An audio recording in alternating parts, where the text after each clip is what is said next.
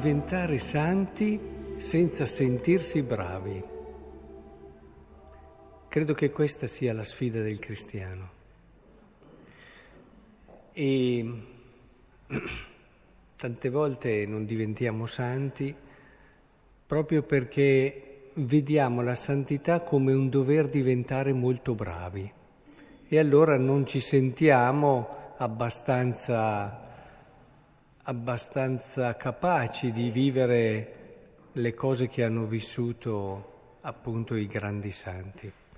Ma la sfida della croce è la sfida della, della proposta cristiana è proprio questa, cioè diventare santi senza sentirsi bravi perché questa, secondo il Vangelo, è la vera santità. E, è paradossale, no? Può sembrare paradossale. E noi che al prima conquista che facciamo eh, rischiamo di sentirci bravi e di conseguenza in grado di giudicare, di criticare gli altri. Eppure no, è proprio questo il percorso che Gesù ci ha aperto. Io credo che la parola di Dio di oggi ci aiuti molto in questo. E come si fa a diventare santi senza sentirsi bravi? Bisogna capire come il Vangelo ci indica che la cosa più importante principale da cui dobbiamo partire non sono le nostre virtù, ma sono le nostre fragilità, sono le nostre povertà, sono le nostre debolezze e a volte anche il nostro peccato. E contestualizziamo il Vangelo di oggi. Sapete come per Israele la santità era inversamente proporzionale alla distanza da Gerusalemme, cioè diciamo, più, diciamolo meglio, eh, più ci si allontanava da Gerusalemme più era impossibile diventare santi, più si era vicini a Gerusalemme, più era possibile vivere la santità. E qui allora ci troviamo in un territorio che eh, è abbastanza lontano, siamo ai confini, eh, già la Galilea, ma poi dopo qui arriviamo appunto nella Decapoli e dove siamo proprio ai confini. Sapete che i romani, secondo il loro principio del dividi ed impera, più si dividono no? le terre conquistate, più le si rende deboli e di conseguenza si possono dominare meglio, tendevano a dividere un po' e queste, le decapoli, erano queste dieci città dove abitavano soprattutto pagani e che erano indipendenti dall'amministrazione degli, dei giudei, israeliti, e e che in un qualche modo appunto erano ritenute dagli israeliti città dove, impure, città dove siamo ben lontani dal pensare ad una santità, tanto che loro quando dovevano spostarsi giravano intorno ma evitavano di entrare in queste città proprio per non contaminarsi. Bene, Gesù parte di lì. Interessante.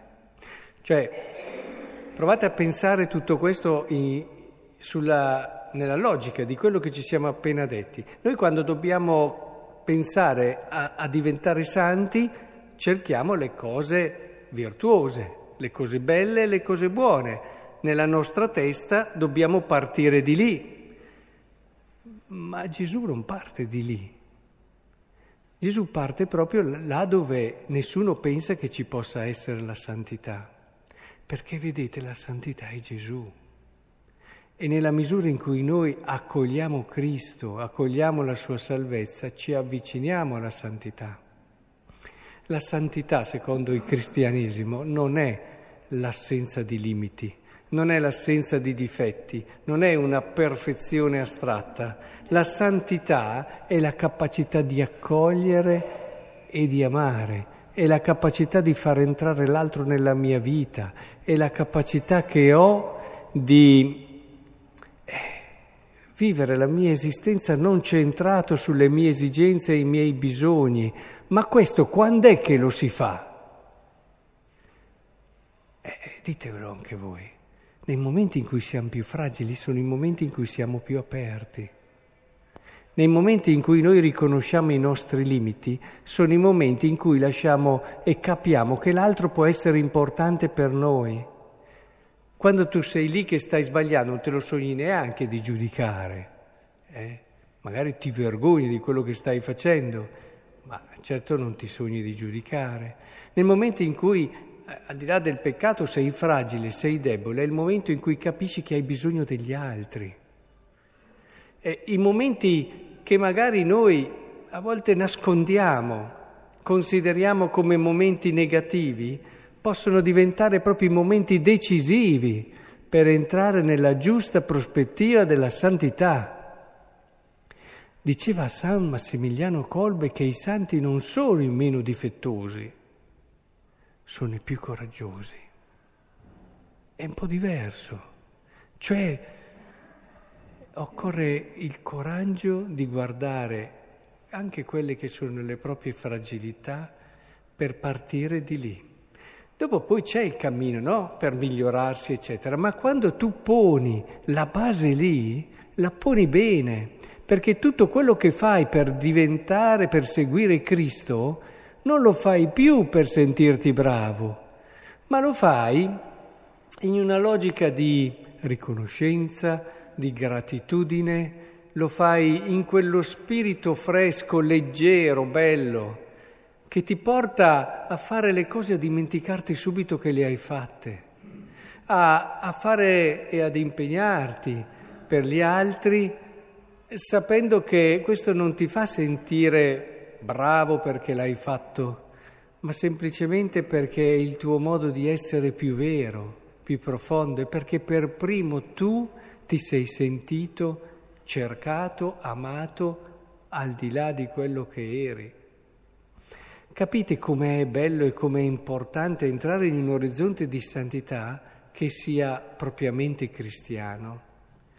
Eh, si capovolgono le prospettive, ma insomma pensate alla Madonna, pensate alla Madonna.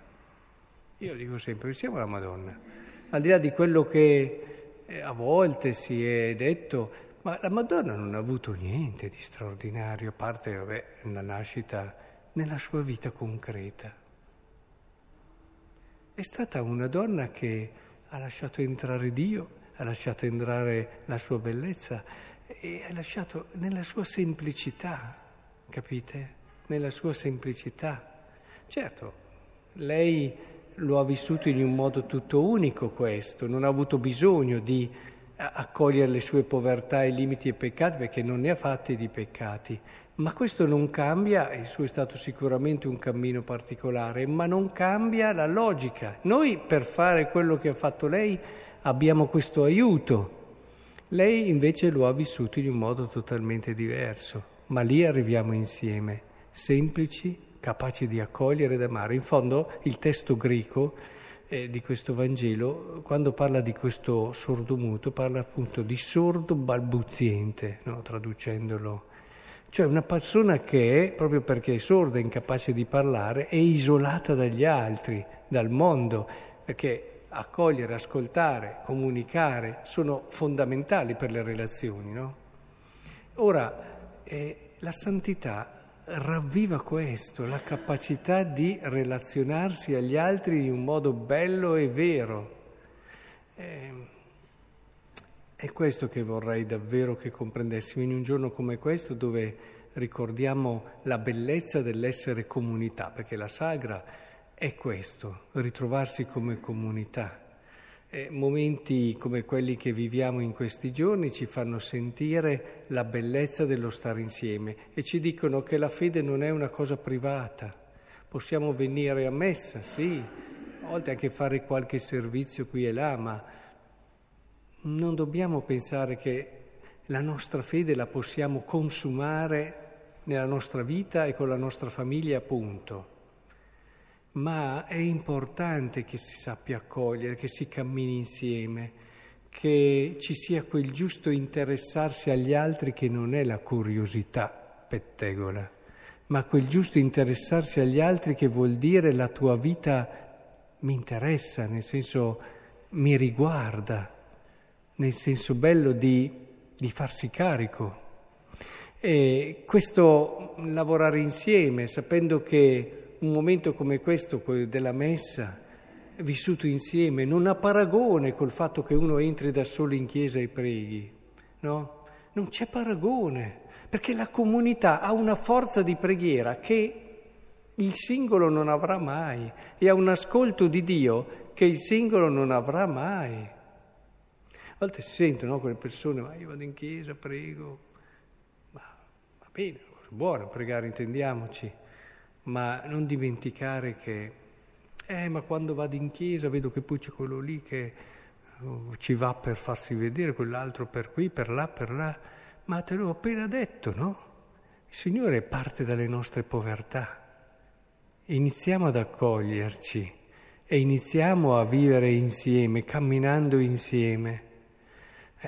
Salva più il mondo uno sguardo accogliente anche verso una persona che può avere dei limiti, oppure una persona che ha sbagliato verso te, un gesto di perdono, lo salva molto di più che, che chissà quale iniziativa umanitaria internazionale.